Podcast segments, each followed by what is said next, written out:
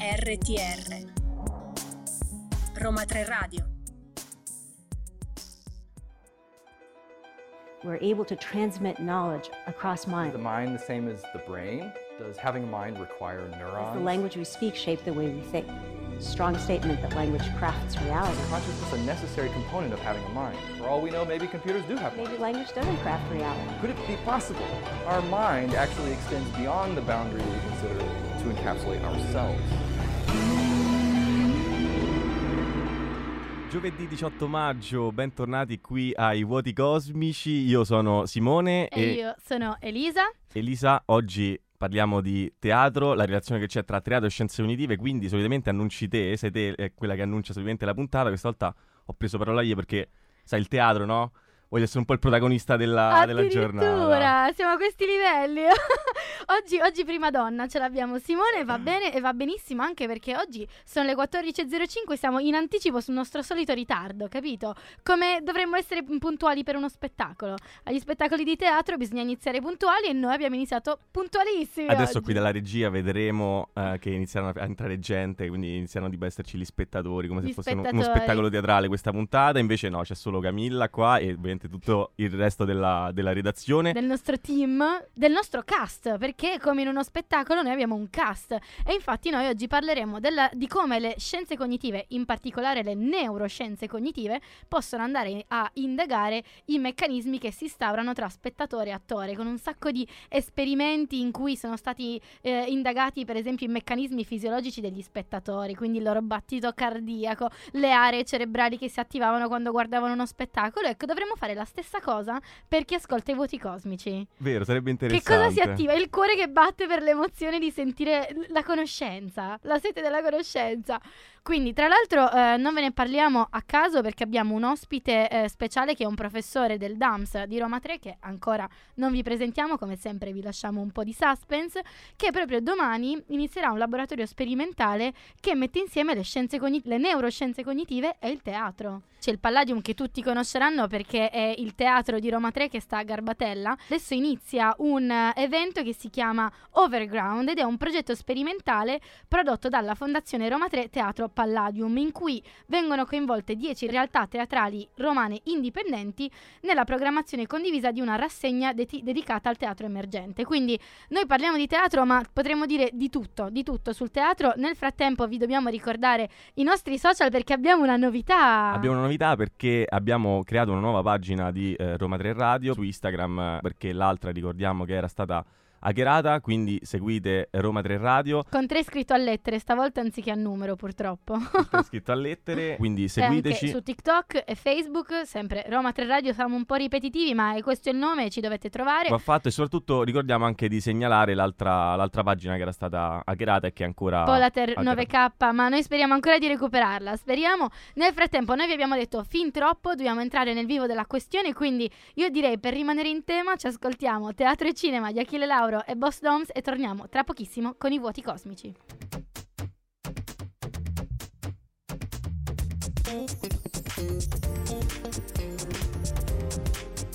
RTR, Roma 3 Radio. Teatro e Cinema di Achille Lauro e noi siamo qui a parlarvi di teatro. La canzone perfetta infatti per introdurre la puntata. E infatti stiamo iniziando gasatissimi anche perché eh, vi vogliamo ricordare di un evento importantissimo, anzi uno dei più importanti eventi artistici a livello mondiale che inizierà tra poche settimane. Stiamo parlando della Biennale di Venezia. Ragazzi, 128 anni di storia. C'è un punto di riferimento nella promozione di tendenze artistiche e arti contemporanee con un approccio multidisciplinare unico nel suo genere. Tra pochissime settimane inizierà ma vogliamo soffermarci oggi su una forma di arte tanto antica quanto raffinata, che è proprio il teatro. Esatto, perché la Biennale 2023 ospiterà il 51esimo Festival Internazionale del Teatro dal 15 giugno fino al 1 luglio 2023 nella splendida cornice veneziana.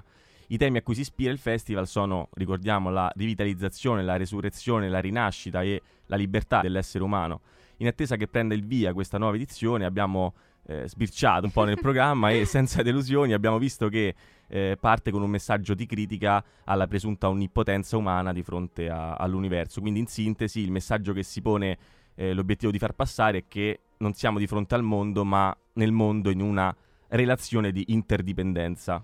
E infatti in questo festival il teatro avrà il ruolo di interpretare le inquietudini e anche gli impedimenti umani anche di fronte ai futuri cambiamenti ambientali, eh, dando eco a questioni urgenti vitali, futuri cambiamenti ambi- ambientali che in realtà non sono neanche tanto futuri, ma sono parecchio pie- presenti, viste anche le news che Le ultime stanno... notizie di oggi Esatto, oggi, ieri, esattamente. E quindi al teatro stiamo dando il compito di ridimensionarci proprio come esseri umani. Sì, ma ovviamente noi parliamo di, di scienze cognitive, quindi ecco la domanda è, secondo voi, no, in che modo il teatro può migliorare la comprensione della cognizione umana e anche in che modo proprio le scienze cognitive possono aiutarci nel teatro? Ecco, vorremmo partire da due considerazioni, forse un po' intuitive. La prima è che il teatro ha il potere di farci simulare delle esperienze senza avere il rischio di esperienze reali, no? Esatto, tu le vedi è, è un po' sempre un gioco, no? Comunque il, il teatro.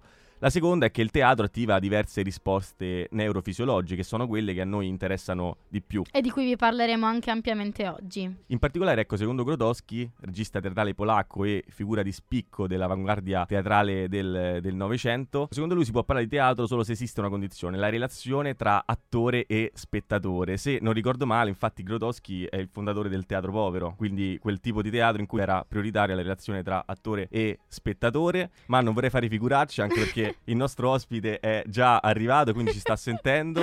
Allora ci limitiamo a dire che il meccanismo della relazione fra attore e spettatore è anche uno dei campi di indagine più interessanti ma purtroppo più inesplorati negli studi teatrali. Questi studi infatti hanno sempre messo al centro l'attore, mentre lo spettatore e anche il rapporto tra queste due figure sono rimasti un po' nell'ombra.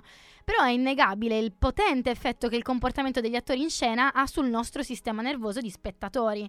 Infatti le testimonianze che abbiamo sono fin troppo numerose per continuare a ignorare questo aspetto dell'esperienza teatra- teatrale. E le neuroscienze cognitive, grazie allo studio dei meccanismi incarnati dello spettatore, non si oppongono agli studi precedenti. Piuttosto, questo cambio di prospettiva e di approccio serve a capire quanto sia complesso il rapporto attore e spettatore, ma più di tutto anche quanto questo sia fondamentale. Sì, esatto, anche perché poi, cioè, immagina nel teatro anche tutte le varie tematiche filosofiche che ci stanno, cioè il rapporto tra Mm-mm. chi sono io, chi è il personaggio, chi è l'altro per me, che alla sua volta è anche un personaggio, quindi eh, sicuramente, ecco, il, il teatro offre tantissimi input di riflessione anche filosofica e, come stavamo dicendo anche noi oggi, perché è quello di cui ci occupiamo, ovviamente anche neuroscientifica. Bene, direi che possiamo eh, andare in musica e torniamo qui tra pochissimo.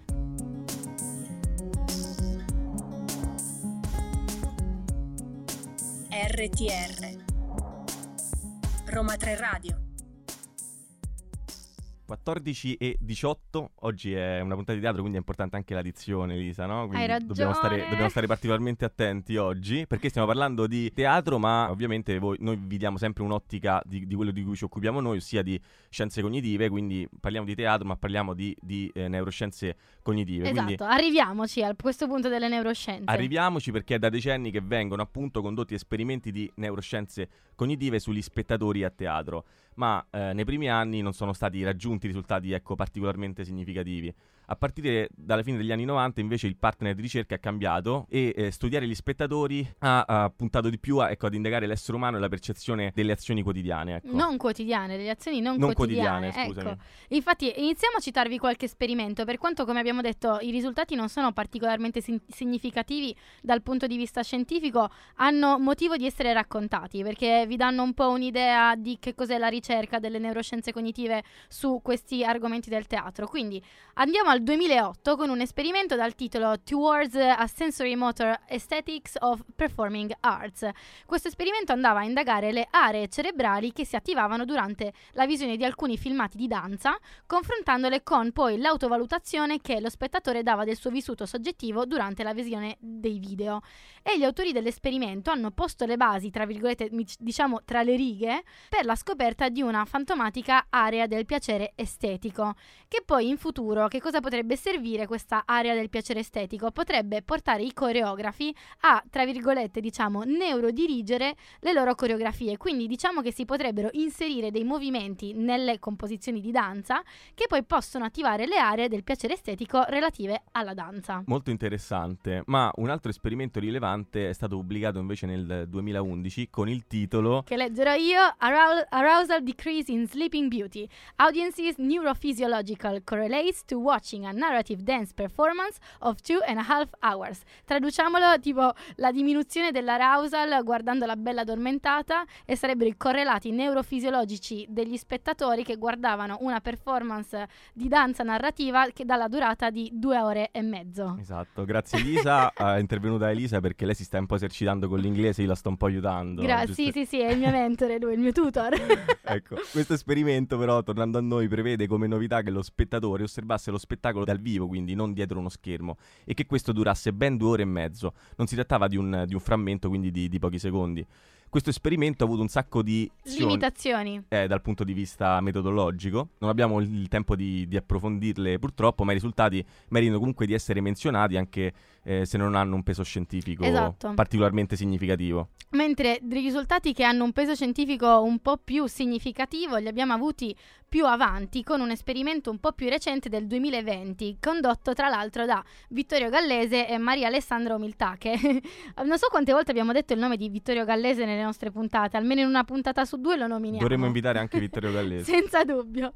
Questo esperimento rivela il modo in cui alcuni fattori come la compresenza, il contagio emotivo o la risonanza tra spettatori diano un apporto fondamentale all'esperienza spettatoriale. Sì, ma dove sta la novità? Ecco, ecco. dove sta la novità? In primis gli spettatori testati assistavano infatti a uno spettacolo dal vivo. Anche qui. Mm-mm. In secondo luogo, gli scienziati hanno focalizzato l'attenzione ecco, sul comportamento collettivo degli spettatori, anziché su quello in- esatto. individuale. Quindi questo slittamento dell'orizzonte di ricerca è certamente rilevante perché restituisce all'attività spettatoriale la sua dimensione ecco, di condivisione con gli altri individui in un contesto extra quotidiano, che quindi è come quello teatrale. Esatto, che cosa si è scoperto in questo esperimento? Che assistere simultaneamente allo stesso spettacolo, quindi condividendo spazio e tempo, ha omogenizzato i battiti cardiaci degli spettatori. Questo significa che in generale questo fenomeno, cioè quindi guardare uno spettacolo con altre persone, potrebbe generare una sincronizzazione spontanea di alcuni meccanismi fisiologici, quindi primo tra tutti la frequenza cardiaca. E questi dati potrebbero anche completare il quadro già delineato da altre ricerche che mostrano come anche altri meccanismi che sono magari cognitivamente più complessi, quindi per esempio l'attenzione congiunta, la risonanza motrice o il contagio emotivo, abbiano la tendenza a sintonizzarsi spontaneamente durante la condivisione di un'esperienza performativa. Questa pratica è molto interessante perché il pubblico no, diventa una cosa unitaria. No? Esatto, diventa come un unico tutti... organismo che respira a cui batte il cuore allo stesso tempo. Con esatto, lo unico, quindi non solo gli attori che dovrebbero diventare un unico organismo a volte, ma anche il, il pubblico stesso. Quindi molto, molto interessante. Ecco, questa è solo una parte di quello che vi attende. Vi lasciamo alla musica che fa sempre parte comunque del, del teatro. esatto, e tra e... l'altro anche questo titolo è quello che vorremmo dire noi ai nostri spettatori. Let me entertain you. A Rob... tra pochissimo con i voti cosmici. Robbie Williams.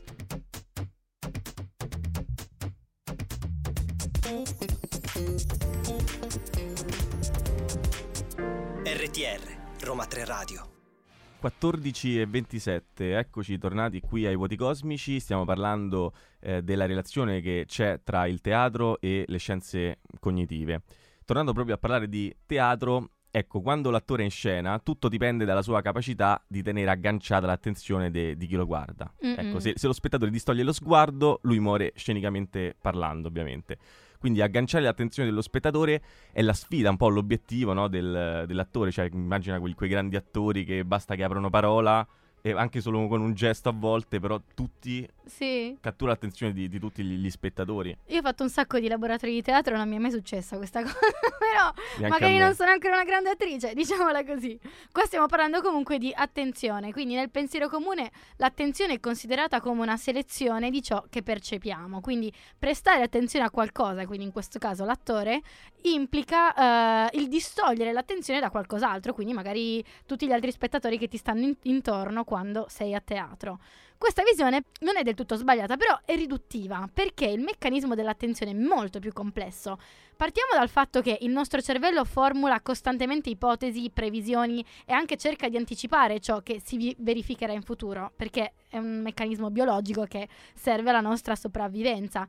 Ecco, l'attenzione è il processo che confronta queste previsioni con i feedback sensoriali che poi arrivano dall'ambiente in cui siamo immersi. Perciò l'attenzione non riguarda solo la percezione, non decide semplicemente che cosa o chi guardare, è proprio un meccanismo di anticipazione che ci prepara poi ad agire. Esatto, ma per capire bene come funziona l'attenzione dello spettatore dobbiamo concentrarci in particolare sull'attenzione congiunta. Ecco, che cos'è questa Che attenzione? cos'è l'attenzione congiunta, Simo? È la capacità di una persona di congiungere la sua attenzione con quella di un altro essere umano, quindi su un oggetto oppure su, su un evento particolare, quindi come abbiamo detto anche prima, un attore che fa un gesto o prende parola. Quindi per cui quando vediamo qualcun altro porre la sua attenzione su qualcosa, l'attenzione congiunta guida il nostro sguardo verso lo stesso punto, quindi tutto il pubblico, tutti gli spettatori congiungono il proprio sguardo in quell'unico punto, in quell'unica Esatto, in direzione. quell'attore che sta parlando in quel momento. E questo potrebbe sembrarci un meccanismo molto banale, ma in realtà l'attenzione congiunta è fondamentale nella comunicazione, nell'interazione e anche nell'apprendimento. Cioè, per dire, il bambino sviluppa questa capacità cognitiva tra i 12 e i 14 mesi e rappresenta uno dei primi comportamenti di tipo sociale che il bambino mostra nella sua vita, oltre a essere fondamentale per la sua sopravvivenza, ovviamente. Infatti seguire lo sguardo dell'altro fa sì che noi ci aspettiamo un qualcosa nella direzione indicata dallo sguardo. Questo qualcosa può essere un pericolo anche semplicemente qualcosa di interessante, di piacevole, però per esempio Simo, se mentre stiamo parlando tu mi vedi che guardo Camilla, che è in regia, tu dici oddio Camilla ci sta dicendo qualcosa di importante, per cui anche tu ti girerai verso Camilla. Questo è il meccanismo proprio di base, più banale in assoluto. Esattamente, ed è un meccanismo che capita talvolta nella vita di, di tutti i giorni. Ma a teatro invece l'attore si trova in un costante stato di attenzione congiunta con lo spettatore, quindi dall'inizio alla fine del- dello spettacolo. Quindi l'attenzione dell'attore ha costantemente lo scopo di indirizzare l'attenzione dello spettatore su di sé, su un compagno o su un punto della, della scena. Non dimentichiamo però una cosa, è l'attore a guidare l'attenzione congiunta, però anche il pubblico fa la sua parte. Cioè una serie di sottili informazioni di tipo sonoro, fisico, posturale dello spettatore guida anche a sua volta l'attenzione dell'attore. Ogni pubblico ha tempi di ascolto e anche di comprensioni differenti, quindi può avere un certo tipo di umorismo, un, un certo grado di interesse e ascoltare questi feedback permette all'attore di adattare la recitazione al fine poi di mantenere e anche guidare l'attenzione e il coinvolgimento di chi lo guarda. Questo tipo di reazione da parte degli spettatori è un vero e proprio modo di comunicare che è più o meno consapevole con gli attori che poi stanno sul Ecco, la palcoscenico. consapevolezza eh, è una bella domanda, nel senso quanto siamo consapevoli in realtà che tutti stiamo dirigendo l'attenzione là. Gli attori hanno una sensibilità magari un po' più, più, Più- fine, sì. magari se ne rendono conto, cioè un bravo attore magari acquista anche energia no? se sente lo, lo sguardo eh, addosso, ma affronteremo tutte queste domande con il nostro ospite, quindi non eh, rubiamo altro, altro tempo. Tra tre minuti ci ritroveremo qui con l'ospite della giornata e approfondiamo meglio il rapporto tra attore e spettatore.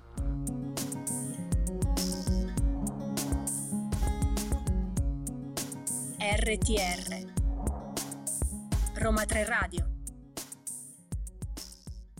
I voti cosmici ed è arrivato finalmente il momento migliore di ogni nostra puntata in cui portiamo un ospite qua in presenza nella nostra cabina radiofonica per parlare degli argomenti di cui parliamo nella puntata e darvi anche un'opinione più professionale, più credibile della nostra. E oggi con noi il professor Gabriele Sofia di Roma 3. Buongiorno. Buongiorno a tutte e a tutti. Eh, Buongiorno professore. Vogliamo anche precisare che il professore è venuto qui in presenza da noi, quindi lo ringraziamo anche per aver fatto questo, questo sforzo di venire fino, fino a qua e lo pre- presentiamo in maniera un po' più approfondita per chi non lo conosce. Il professore Gabriele Sofia insegna discipline dello spettacolo presso il DAMS dell'Università di Roma 3. Precedentemente ha lavorato presso l'Université Paul Valéry Montpellier 3 e anche l'Université Grenoble Alpes. Dal 2014 è membro del comitato di redazione della rivista Teatro e Storia e i suoi studi si concentrano sulle relazioni tra teatro e scienze cognitive, sulla storia degli attori e delle attrici e sui maestri della regia del XX secolo. Tra l'altro ha coordinato cinque volumi collettivi e ha pubblicato le monografie Le acrobazie dello spettatore dal teatro alle neuroscienze e ritorno e L'arte di Giovanni Grasso e le rivoluzioni teatrali di Craig e Meyerhold. Miracle. Bene, professore, noi stiamo parlando qui di, eh, della relazione tra spettatore e attore, ma anche della relazione tra neuroscienze cognitive e teatro. Per cui io direi di partire con la prima domanda, Simo. Sì, ecco, volevamo partire da questa riflessione un po' generale, quindi in che modo le scienze cognitive possono migliorare la comprensione del teatro e in che modo allo stesso tempo il teatro può migliorare la comprensione della cognizione umana. Allora, ehm, prima di tutto vi ringrazio per avermi invitato, sono davvero molto contento. E le scienze cognitive aiutano a um, capire meglio il teatro perché il teatro è un'arte fatta di esseri umani. Mm-hmm. Il teatro non è un'arte che produce oggetti, è un'arte che produce relazioni e la relazione è una parte fondamentale eh, dell'essere umano. E quindi capire meglio come l'essere umano eh, stabilisce delle relazioni con gli altri, con lo spazio e anche con se stesso è chiaramente eh, qualcosa che ci aiuta a capire meglio il teatro. Ovviamente gli ultimi, gli ultimi modelli diciamo, della cognizione umana basate su, sull'embodiment, su, quindi che danno una grossa importanza al corpo, alla muscolatura, per tutto quello che riguarda i pensieri anche complessi come l'immaginazione, come le emozioni, ci incuriosiscono a noi eh, studiosi di teatro perché, perché, il teatro è un'arte che passa uh, per il corpo, per il corpo di chi sta sulla scena, ma anche per il corpo di chi uh, osserva. E qui stiamo partendo, proprio questa è la domanda base. Noi vorremmo approfondire ancora con altre domande, però purtroppo dobbiamo tornare in musica, ma noi abbiamo, eh, prima che arrivasse lei, iniziato a introdurre un sacco di questioni su attenzione congiunta, su esperimenti che sono stati condotti, per cui ci ascoltiamo Last Night di The Strokes e torniamo qui con il professore tra pochissimi minuti. A tra poco.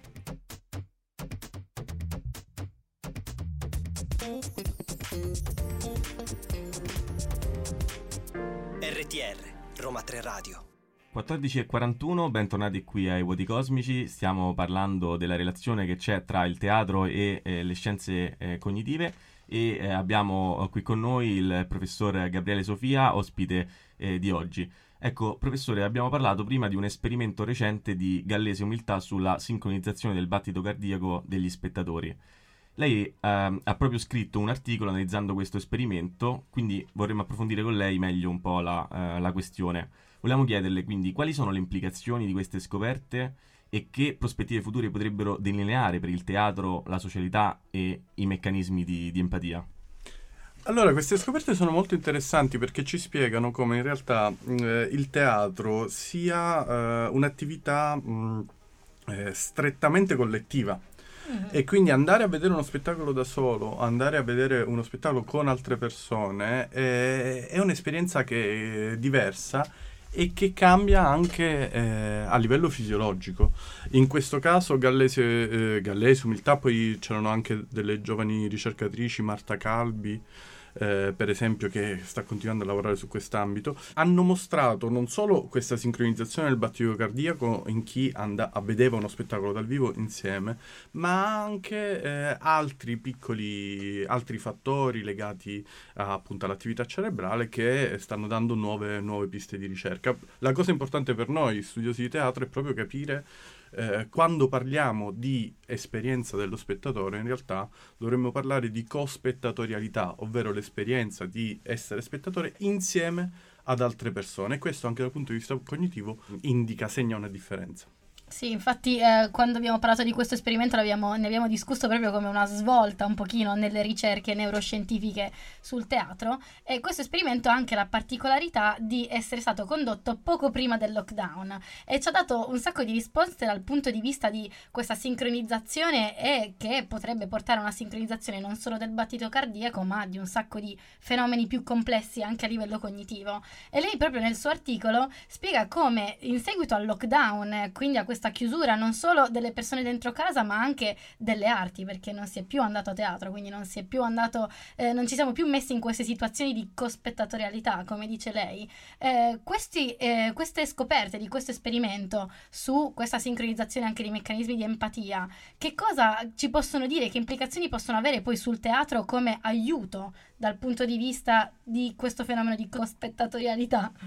Allora, questo mm, ci dice eh, prima di tutto l'importanza di eh, usufruire di un'esperienza artistica in maniera collettiva, mm-hmm. in man- con, con, altre persone. Quindi nel caso del lockdown, quando si è pensato di eh, rimpiazzare tutto co- con il video, abbiamo visto tutti quanti quanto eh, questa soluzione fosse assolutamente insoddisfacente, quindi mm-hmm. è, è, era importante eh, prima di tutto in questo, in questo, senso. E poi è vero che eh, non solo le scienze cognitive aiutano a studiare il teatro, ma anche il teatro aiuta il lavoro delle scienze cognitive, è una relazione reciproca proprio perché il teatro diventa un luogo particolare di osservazione del- delle relazioni umane, tant'è che in moltissimi casi abbiamo delle collaborazioni con eh, neurologi, per esempio, che lavorano con, con il Parkinson perché si rendono conto che l'attività teatrale eh, con pazienti che, che- che soffrono di Parkinson ha dei, mh, degli- un impatto positivo sorprendente e anche statisticamente rilevante. Perfetto, professore. Allora, noi non abbiamo ancora finito con lei, dobbiamo tornare per l'ultima volta in musica, però noi torniamo tra, tra- tra pochissimo proprio per continuare un po' ad interrogarla e farci risolvere alcuni dubbi che abbiamo ancora sulla questione.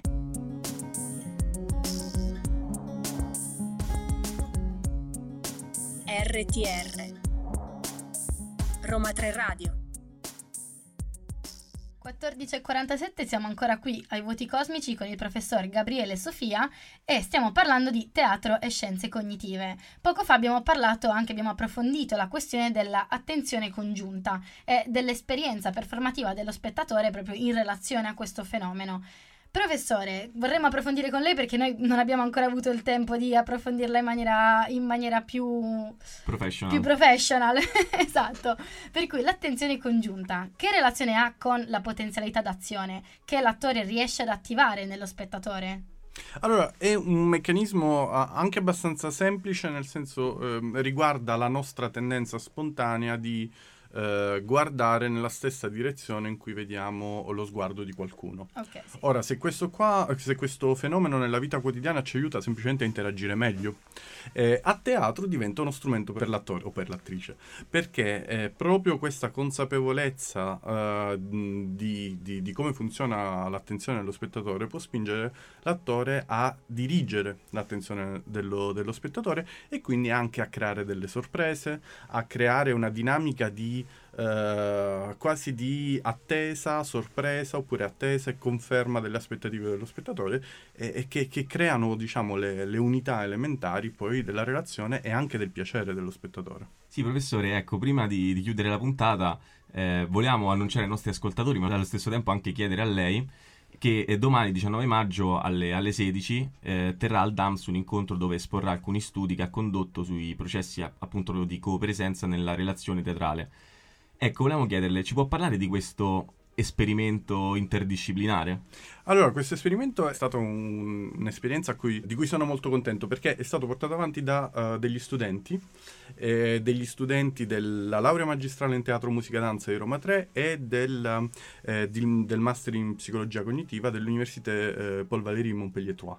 Quindi è un esperimento in cui eh, degli studenti francesi e italiani hanno lavorato insieme per, eh, per fare cosa? Per cercare di far fare un passo in avanti alla ricerca su teatro e scienze cognitive, in quanto di solito si tende a studiare come lo spettatore percepisce eh, uno spettacolo oppure come l'attore o l'attrice produce eh, un determinato spettacolo, un determinato momento scenico. Invece noi quello che vogliamo capire è come eh, e, e se è possibile eh, studiare proprio la relazione, ovvero non solo produzione o ricezione, ma proprio come cambia il fatto che ci siano due, come cambia la cognizione umana quando eh, due persone entrano in contatto e se tra una di queste due persone c'è un attore o un'attrice e quindi eh, abbiamo avviato questa collaborazione che è durata eh, due mesi e domani presenteremo i, i primi dati sperando in collaborazioni future. Si, li può anticipare i primi dati o, Allora- qualcosa ce lo può dire? Sì, ehm, come tutti gli esperimenti scientifici bisogna andare, sono eh, dati pilota e quindi, eh, quindi bisogna andare ehm, diciamo con, eh, con molta attenzione, però ci sono delle piccole indicazioni che ci dicono che effettivamente una- un'esperienza teatrale o performativa eh, cambia in un certo senso il modo di costruire questa relazione tra due persone. Ok, quindi noi non possiamo anticipare altro, giustamente perché la presentazione sarà domani. Purtroppo il tempo eh, con il professore per noi è terminato. Noi la vogliamo ringraziare tantissimo Grazie davvero per aver pro- approfondito questa questione, anche perché noi non eravamo abbastanza esperti sulla questione del teatro. E invece lei ha chiarito i dubbi, le questioni che noi abbiamo presentato solamente un po' dal punto di vista delle scienze cognitive. Anche perché poi anche per, eh, per noi scienziati cognitivi è una tematica molto interessante perché come ha detto lei Mhm. appunto si tratta di relazioni, di quindi dove si costruiscono le, le relazioni tra, tra esseri umani, quindi è una tematica sicuramente che anche a noi eh, incuriosisce tantissimo. Allora, vi aspetto domani alle 16 al Perfetto, DAMS. domani 19 maggio alle ore 16, 16. al DAMS che tra l'altro sta attaccato alla radio, quindi non abbiamo scuse per non andarci. Professore, noi la ringraziamo ancora Grazie e a voi. Grazie davvero tante anche per essere venuto fin qui. davvero grazie mille professore, le auguriamo una buona giornata. Grazie. Arrivederci. Arrivederci.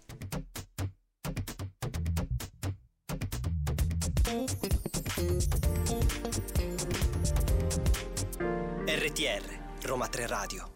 Din din din, è il momento della rubrica suggerimenti.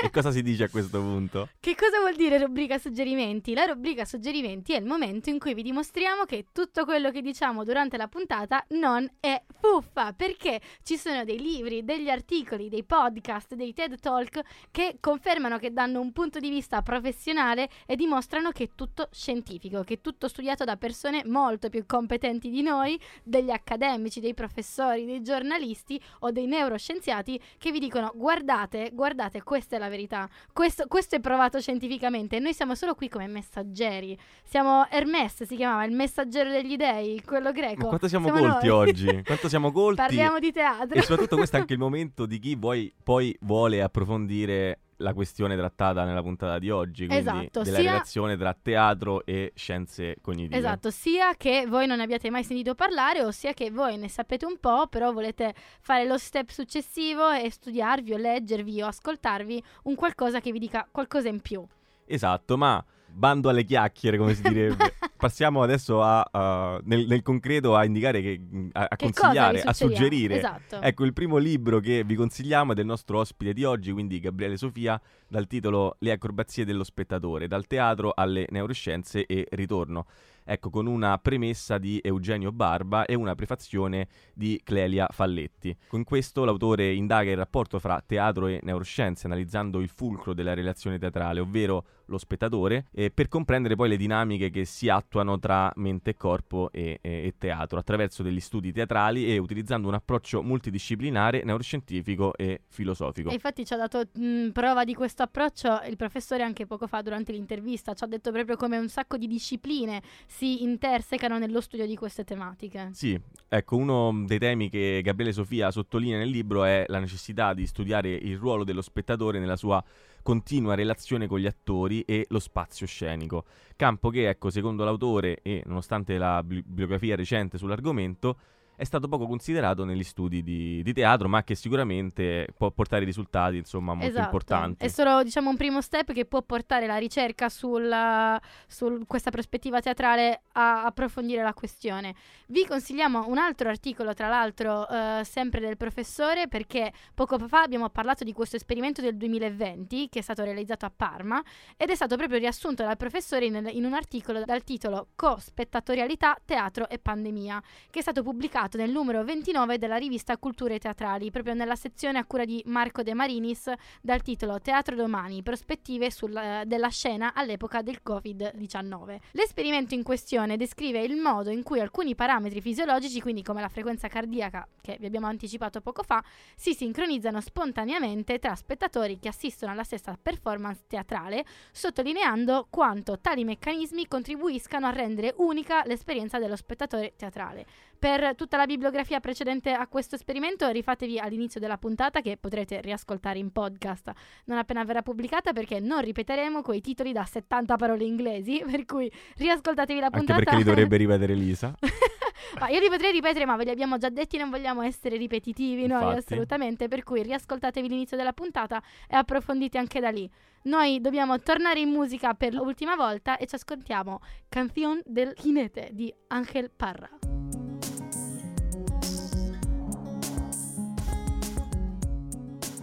RTR Roma 3 Radio Conoscevi questa canzone, Lisa? No, ma l'ho adorata, era bellissima. Ti, ti sentivo presa dalla, dal- dalla musica, Ma dalla infatti adesso me la scarico su Spotify, lo sai. Bellissima. Comunque la playlist di oggi devo dire 10. Qualità, solamente qualità i voti cosmici, come sempre. Come sempre, e soprattutto è tutto casuale. sì, tutto casuale. Tranne una canzone degli Strokes che è stata consigliata dal professore. Quindi abbiamo dovuto, dovuto mettere per forza. Esattamente, infatti ne valsa la pena.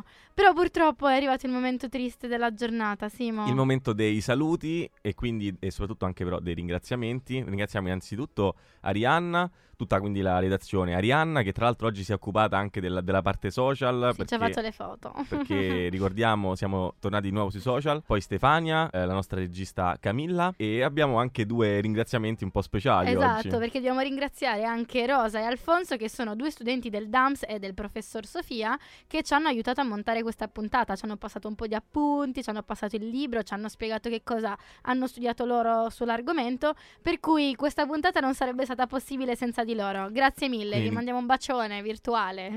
Li ringraziamo, infatti è stata bella questa collaborazione tra DAMS e Scienze Cognitive. Esatto, collaborazione interdisciplinare che è, è il succo del, del nostro essere, del nostro essere scienziati cognitivi. E Noi anche siamo. il succo un po' della puntata perché abbiamo detto no, il teatro è una forma multidisciplinare, di studio Esatto. multidisciplinare, di quindi relazione, di interazione, di comunicazione, di empatia, ma abbiamo, già detto, tutto. abbiamo detto la nostra anche, anche noi, insomma. come sempre, teatro. come sempre. Ci siamo Allora, intrufolati in questa tematica un po', un po' che magari non, non rientrava proprio al 100% tra le nostre competenze, ecco. però abbiamo portato una voce professionale, come sempre, perché noi qui anche solo ospiti di qualità, non solo contenuti, contenuti, playlist, mu- tutto di qualità, ragazzi, tutto di qualità, come sempre. Noi vi ricordiamo che, dato che è una puntata di qualità, la potete riascoltare sotto forma di podcast su Spotify e su SoundCloud a partire da domani, quando verrà pubblicata in tutte le piattaforme streaming. Voi vi dovete, ci dovete seguire adesso sul nuovo canale Instagram Roma 3 Radio con 3 scritto a lettere, ma ci siamo sempre anche su TikTok e su Facebook. E noi torneremo qui sempre alle 14 giovedì prossimo con altri contenuti di qualità su radio.uniroma3.it. Hai detto tutto, Deli. Ho detto tutto, ho detto tutto. Ciao.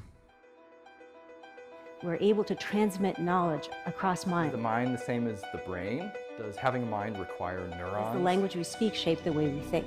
Strong statement that language crafts reality. Is consciousness a necessary component of having a mind? For all we know, maybe computers do have Maybe minds. language doesn't craft reality. Could it be possible?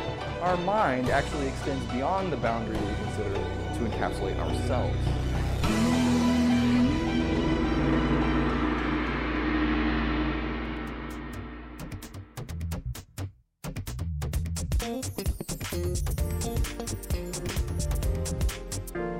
RTR, Roma 3 Radio.